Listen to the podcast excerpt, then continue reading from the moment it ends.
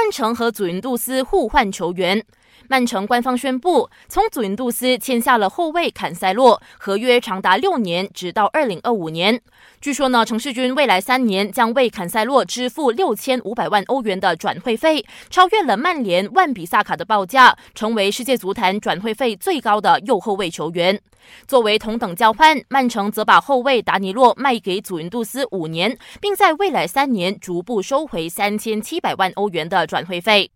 曼城前锋热苏斯日前代表巴西国家队参加美洲杯时吃下了一张红牌，最终被南美足协判罚禁赛2个月，罚款3万美元，确定缺席下个月的2场友谊赛。热苏斯和巴西足协还有7天的时间提出上诉。